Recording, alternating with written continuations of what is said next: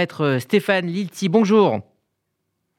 Bonjour. Vous êtes euh, entre autres euh, l'avocat de l'UEJF et de J'accuse. Vendredi soir, un peu avant l'entrée de Shabbat, une dizaine de milliers de téléphones ont reçu un message signé par Éric Zemmour destiné euh, aux Français de confession juive, ce qui sous-entend donc qu'une liste de numéros de téléphone de juifs français aurait été dressée donc par les équipes du candidat, une pratique qui est strictement interdite et que vous dénoncez.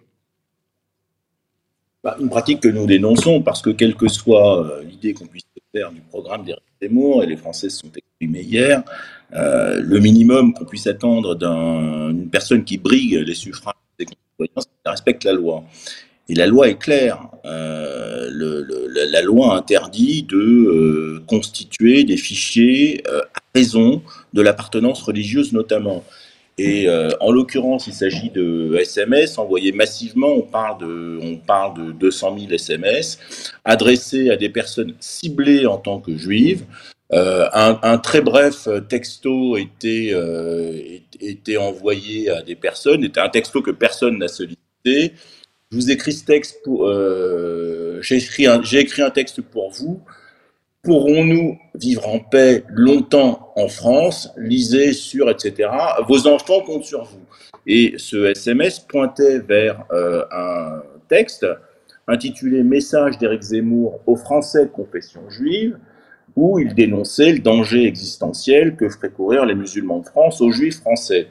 Euh, le problème qui se pose, c'est un problème de liberté publique, et de savoir si euh, Éric Zemmour pouvait valablement cibler une communauté entière pour euh, déverser euh, sa propagande électorale. Et la réponse, elle est donnée par le Code pénal. Et le Code pénal réprime d'une peine de 5 ans d'emprisonnement le fait de ce type de ciblage qui pose encore une fois un très grave problème de liberté publique. À ma connaissance, c'est le plus grand fichier juif constitué 200 000 personnes depuis l'arabe du Veldiv.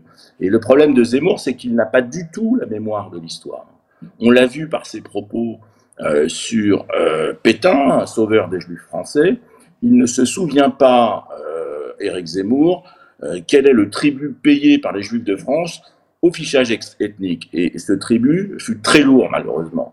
Et la loi, la loi informatique et liberté, euh, elle se souvient de l'histoire et elle réprime sévèrement ce type de fichage ethnique qui euh, manifestement était destiné euh, à, à, toucher les juifs de France, puisque son message s'intitulait justement Message d'Éric Zemmour aux juifs français ou aux français de confession juive. Pour quelqu'un qui ne croit pas au vote juif, comme il l'a déclaré récemment, qui se dit anti-communautariste, eh bien, ça paraît quand même un comble.